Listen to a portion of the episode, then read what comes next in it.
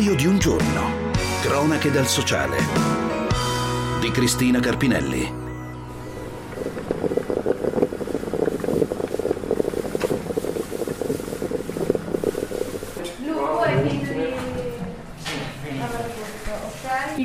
Gorgoglio della caffettiera e l'aroma che si diffonde nella grande cucina di questa cascina alle porte di Milano. Inizia così la giornata di Nicole e degli altri ragazzi arrivati in questa comunità di recupero su segnalazione dei servizi sociali o del CERT, in condizioni spesso anche difficili da rievocare. Alcuni di loro hanno iniziato ad usare cocaina o eroina verso i 13 anni.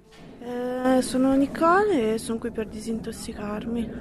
Da quanto sei qui? Eh, sono nove mesi. Senti, cosa fai qui? Come funziona la tua giornata? Eh, mi sveglio, faccio le mie mansioni, pulizia, eh, colazione e dopodiché vado a lavorare. All'orto faccio i gruppi. Tu quanti anni hai? 20, 22. E da quanto usi droghe? Da quando ne avevo 15 anni. Ma che tipo di droghe? Eh, eroina, cocaina, tutto, un po' di tutto però. Che 15 anni? Eh, la cocaina 13 ho iniziato, l'eroina 15.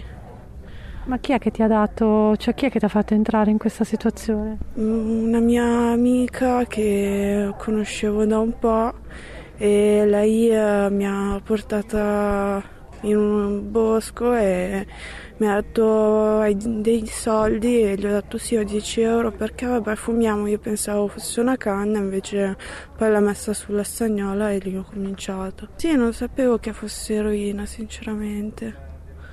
Sì ho cominciato ogni giorno ho smesso qualche volta e poi sono ho iniziato a farmi più pesantemente e poi l'anno scorso ho deciso di smettere sì, sto scalando anche le terapie, sono avanti nel percorso, ho raggiunto i miei obiettivi facilmente e penso che anche la- il fatto che mia madre sia mancata mi ha spinto di più nel percorso.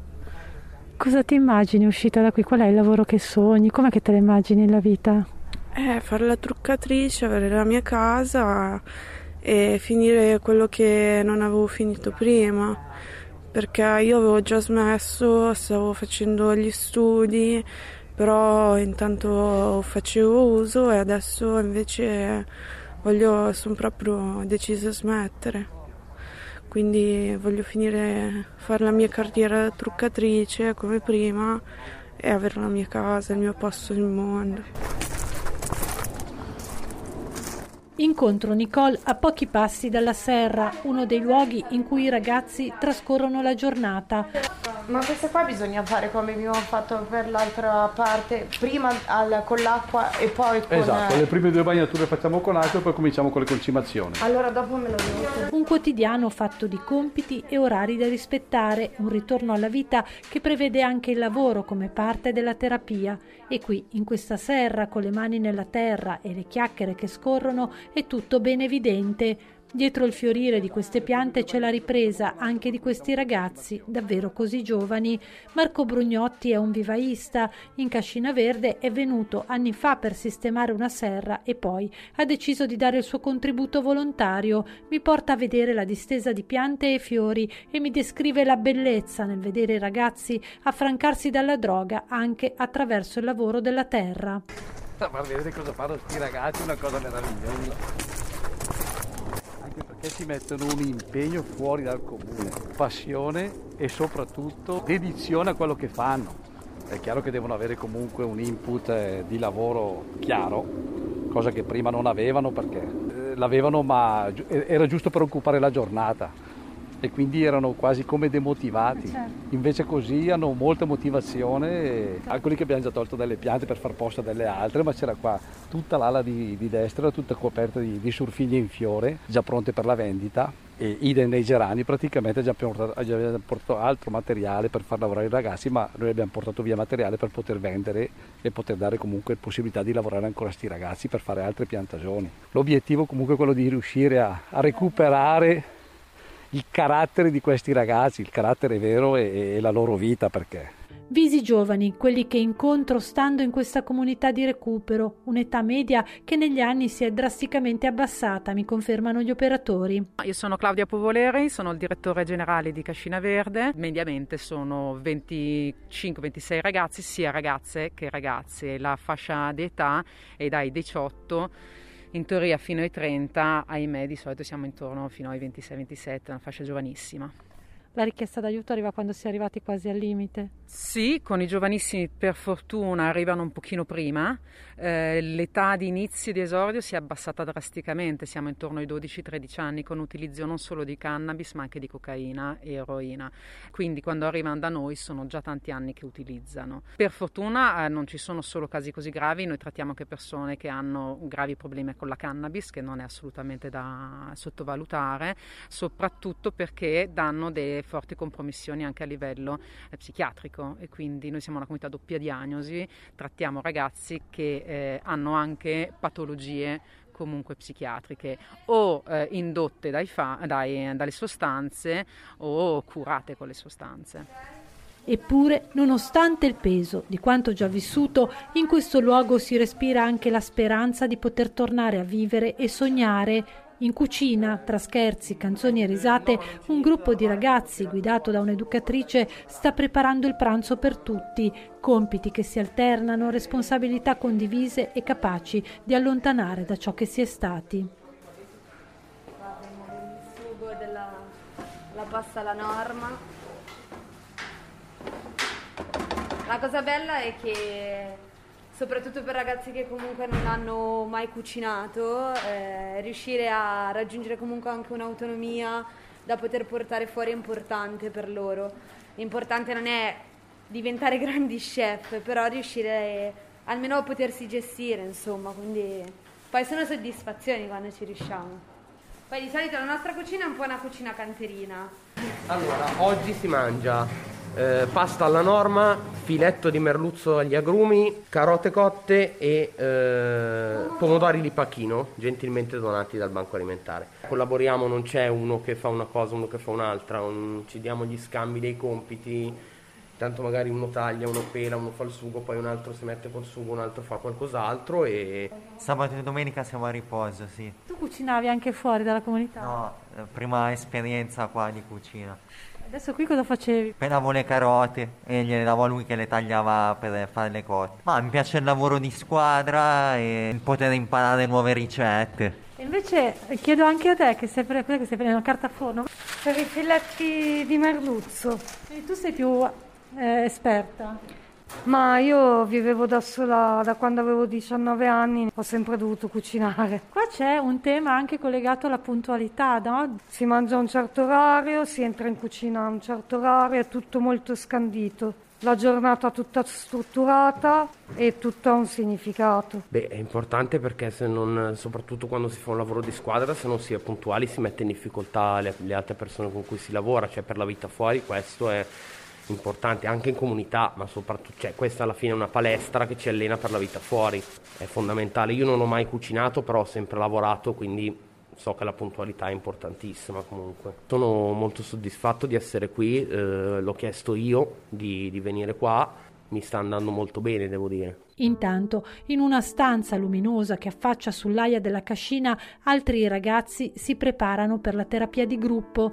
Giosefina, 23 anni, sta per entrare, ma mi chiama, un sorriso grande e radioso, è orgogliosa di come sta, vuole raccontare che adesso alla droga non pensa più. Non ci penso più, penso alla mia vita piena di persone che mi amano, che amo, penso al mio lavoro, alla mia casa, ai miei amici, eh, penso alla mia vita, all'amor mio, quello che voglio dare un giorno al mondo. Tanta gioia. Ma cosa ti immagini, come ti vedi, cosa fai dopo quando esci da qui come lavoro nella tua immaginazione? La bagnina. La bagnina perché vorrei salvare le vite come quella che è stata salvata dai miei genitori, che mi si è salvata la mia vita grazie a tante persone che qui mi aiutano oggigiorno e anche quella della mia famiglia, mia madre soprattutto. Sono notare, ho vinto due medaglie, sì, quando ero più piccola. Fuori dalla comunità c'è Monica e anche lei è venuta per raccontare la sua storia di abusi e di rinascita. Sono arrivata in Cascina Verde il 3 giugno del 2009, molto problematica, avevo una terapia molto alta e ero autolesionista, quindi non avevano dato grandi speranze. Difatti il, i primi 7-8 mesi, forse anche un anno, è stato un continuo provvedimento, un continuo... e non capivo, non riuscivo a capire che stavo facendo questa cosa per me. Dopodiché è scattata una molla che mi ha fatto eh, prendere le mie responsabilità impegnarmi e ho capito che questa cosa la stavo facendo per me. So, abbiamo fatto tante cose, io qua ho trovato una famiglia, difatti quando ho dovuto uscire, eh, quando sono uscita eh, piangevo, ho pianto tanto e mi sono trovata da sola fuori perché poi comunque devi uscire perché il tuo percorso ero arrivata, avevo finito, ero, ero, diventata, gli educatori sono sempre stati molto bravi con me, mi hanno messo delle regole rigide più che agli altri. Piano piano sono diventata, ho iniziato a lavorare in serra affiancando eh, Lorenza che era una volontaria responsabile della serra e piano piano piano piano un giorno dopo l'altro alla fine sono diventata responsabile della serra. Ho avuto la possibilità di avere una seconda vita. È stato difficile perché piangi anche, eh, non capisci, sei qua, eh, io avevo due figli, volevo tornare a casa da loro e fai casini, lo capisci dopo. Scusa Monica, se ti faccio questa domanda, tu sei entrata per un problema di dipendenza o un problema? Dipendenza, dipendenza per motivi, mm, questioni familiari nella cocaina e nell'alcol. Era sempre un, un crescendo, andava sempre in crescendo. Io ricordo che le ultime settimane che l'ho, che l'ho, usata quasi piangevo, dicevo basta, non ce la faccio più, non ce la facevo più neanche ad usarla. Ci fermiamo un istante e torniamo tra poco.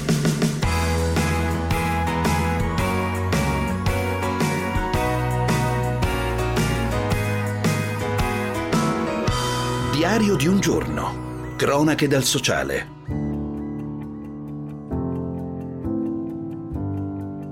Io sono Fabio Prezzati, sono responsabile del reinserimento, nel senso che noi abbiamo degli appartamenti dopo la comunità eh, dove i ragazzi si inseriscono, insomma, attraverso ricerca lavorativa oppure in altri casi volontariato.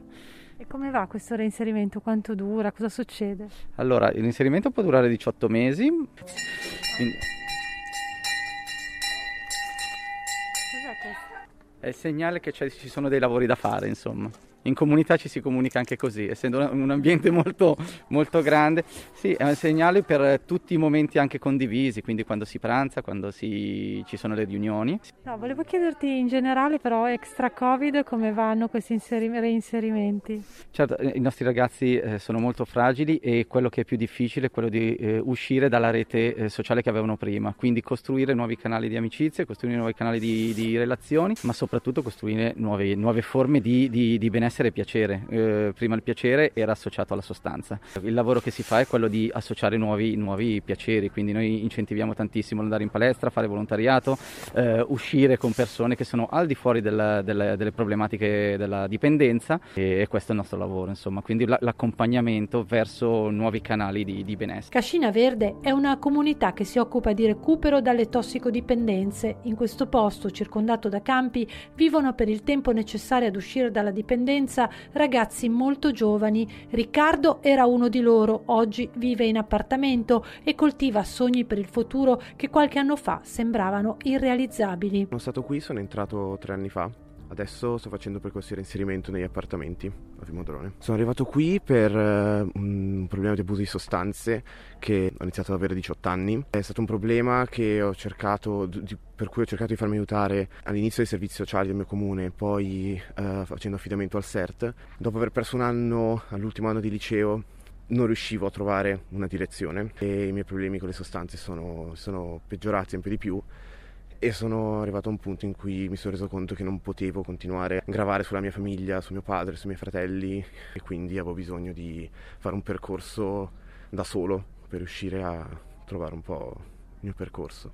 In comunità si creano dei legami, soprattutto perché si basa tutto sulle relazioni, su una relazione di fiducia con gli educatori, ma soprattutto è una cosiddetta scuola di vita, perché comunque un, un grande lavoro lo si fa anche avendo a che fare con altri ragazzi, con uh, problematiche simili alle tue. E quindi sicuramente un grande vantaggio è quello, il confronto con le persone con cui ti ritrovi a vivere, ma personalmente la cosa che mi ha aiutato di più è l'idea proprio di creare un progetto di vita, l'idea di essere messo al centro di una rete di servizi in modo di sviluppare un progetto che sia condiviso e per riuscire veramente a farsi la domanda ok che cosa voglio cambiare, che cosa devo cambiare e come voglio essere.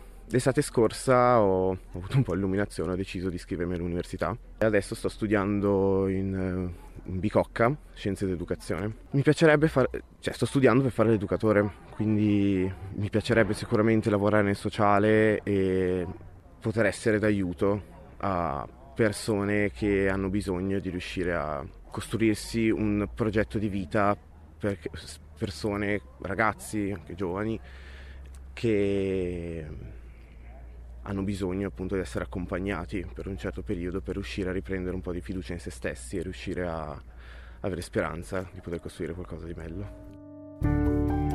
La memoria storica di questo posto è Elisabetta Riva, arrivata qui negli anni Ottanta come volontaria. Sono Elisabetta Riva, sono ancora vicepresidente dell'associazione Cascina Verdi. La, la Cascina è stata fondata da un farmacologo di fama internazionale che aveva una moglie psichiatra psicoterapeuta.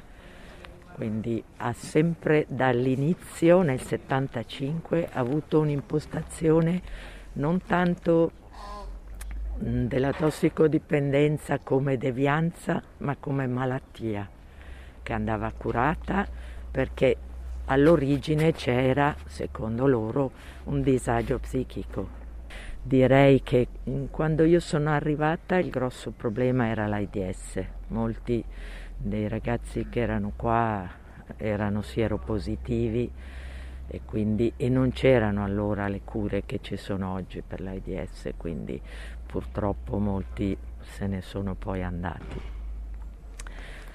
Direi che è cambiato eh, è rimasto uguale un'impostazione sempre molto molto professionale, non tanto di, così, di trattare dei ragazzi deviati, ma dei ragazzi malati e questo ancora oggi è così. Forse i ragazzi di oggi sono più, più, più malati in senso psichico, in senso di, di qualcosa di irrisolto al loro interno. Mentre prima c'era questo disagio, però era mm, meno profondo, meno profondo direi. Nella cascina si lavora, nell'officina, negli orti, nelle serre, si fa terapia di gruppo, individuale, si combatte contro lo spettro di un passato segnato dalla dipendenza. Claudia Povolieri mi racconta che in tempi normali, senza Covid, d'estate si fa anche montagna terapia, la fatica dunque come cura per l'anima. Abbiamo un gruppo di montagna terapia che porta i ragazzi, ehm, è un po' il nostro fiore all'occhiello, porta i ragazzi ogni due settimane fuori a fare delle gite in montagna con un progetto quindi ogni volta devono raggiungere un obiettivo, una vetta più alta e questo progetto si conclude con poi di solito a fine dei tre mesi una notte in baita e anche quello eh, ovviamente eh, sono tutte esperienze che poi vengono rielaborate in termini educativi e, e danno un, un, contenuto alle esperienze che fanno. ma dal punto di vista fisico come avviene la disintossicazione? Cosa fate? Eh, al- allora, alcuni ragazzi arrivano con il metadone quando c'è l'eroina di mezzo. Abbiamo una psichiatra che è presente sempre in comunità e quindi poi si occupa dello scalaggio dei farmaci. La nostra eh, filosofia è che noi non garantiamo un'uscita totale dal problema perché la tossicodipendenza purtroppo è una malattia molto grave, non se ne esce con 18 mesi di comunità. Noi siamo un pezzo di quella cura, cerchiamo di insegnare a chiedere aiuto e quindi nei momenti di difficoltà a chiedere aiuto, a riconoscere riconoscere chi, chi si è cosa si vuole diventare. Eh, c'è gente che esce ancora con un minimo di metadone, c'è gente che dovrà tollerare, accettare che dovrà utilizzare farmaci a vita, ma comunque non gli impedirà questa cosa qua di reinserirsi poi nella società. Lavorate anche con le famiglie? Molto, sì, lavoriamo molto con le famiglie, per noi è indispensabile lavorare con le famiglie. Abbiamo sempre lavorato con le famiglie anche ehm, quando i pazienti erano più adulti, maggior ragione adesso quando sono giovanissimi. Eh, per noi è fondamentale un'alleanza con la famiglia, eh, spesso i ragazzi vengono qua che sono ancora molto invischiati nei legami eh, familiari, malgrado magari abbiano già 25 anni ma hanno ancora un legame molto adolescenziale, diciamo che arrivano da noi che sembrano degli adolescenti. A curare i rapporti con le famiglie è invece Francesca Farina, che fa questo lavoro da vent'anni e mi racconta che da qualche anno arrivano ragazzi sempre più giovani e famiglie sempre più presenti. Sì, le famiglie sono molto coinvolte nel percorso. Le famiglie fanno degli incontri eh, anche con gli educatori, fanno degli incontri educativi, vengono, e, mm, eh, viene presentato il progetto che, che viene proposto ai ragazzi con eh, appunto un, eh, al termine di ogni progetto viene appunto condiviso anche con la, con la famiglia. Per famiglia intendo eh, le persone che i ragazzi eh, ritengono di voler coinvolgere nel loro percorso. Eh, a fianco appunto di questi incontri educativi facciamo poi degli incontri di psicoterapia familiare o di sostegno psicologico e le famiglie vengono qui, sì, con i ragazzi e, e facciamo appunto questi gruppi più o meno con una cadenza mensile con l'obiettivo un pochino di, così, di affrontare quelli che sono loro, eh, i loro bisogni specifici relazionali all'interno della famiglia.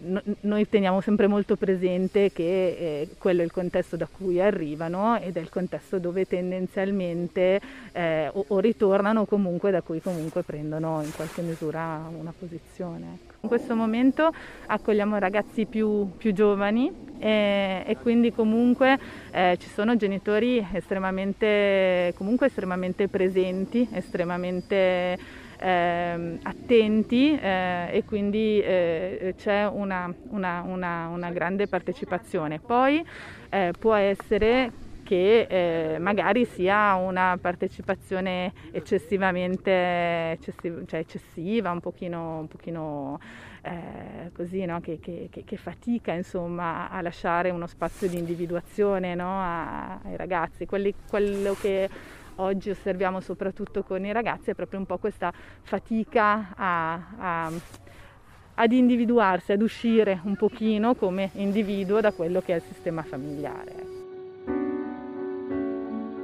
Un luogo questo dove ciascuno porta il proprio contributo come Paolo Gravelli. Vengo dalla Profit, ho lavorato tantissimi anni nel Profit e ho eh, deciso di fare questa esperienza come eh, volontario non eh, retribuito per portare la mia esperienza e il mio contributo in una uh, struttura che è molto particolare nella sua, nella sua, organizzazione, ma soprattutto portare un'esperienza eh, di uh, riorganizzazione e di modello operazionale simile a quello che abbiamo nel mondo del profit, perché abbiamo bisogno anche qui nel terzo settore di avere il nostro conto economico in ordine perché eh, è importante ricordare che l'unica fonte di ricavo che noi abbiamo, così come tutte le strutture sociosanitarie di questo settore, sono le rette che le ATS ci corrispondono per ogni giorno di presenza dei nostri ospiti.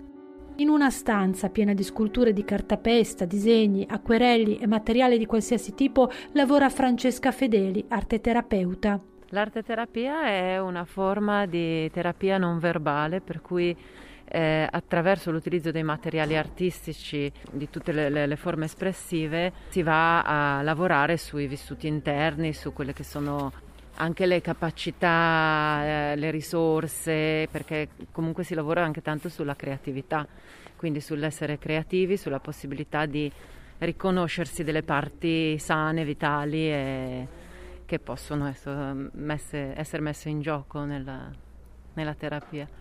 Senti, quando inizi un percorso con un ragazzo appena arrivato, quali sono le difficoltà più grosse che incontri? Eh, allora, spesso l'arte terapia viene mh, cioè, ci sono persone che amano esprimersi attraverso i materiali, che si trovano a loro agio, che hanno una, diciamo, una facilità rispetto a questo, altre persone che fanno un po' più fatica perché mh, a volte la richiesta di usare non so, matite, pastelli, tempere, cose così può sembrare un po' eh, infantilizzante, diciamo, per cui alcune persone fanno un po' fatica.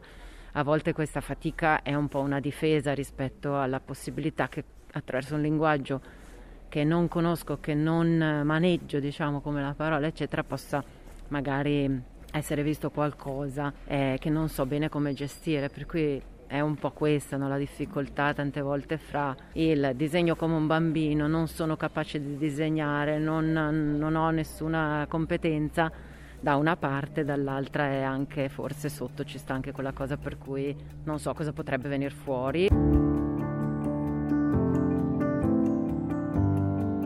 L'atelier di Francesca e dei ragazzi che sono passati di qui è emozionante. Alcuni quadri lasciano inebetiti per la potenza che comunicano, come se un tappo fosse stato tolto e la bellezza e il dolore si fossero mescolati e sparsi nella stanza.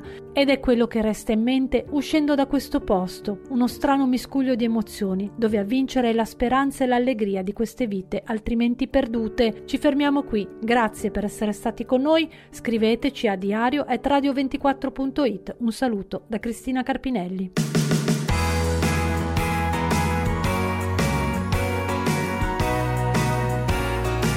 Diario di un giorno. Cronache dal sociale.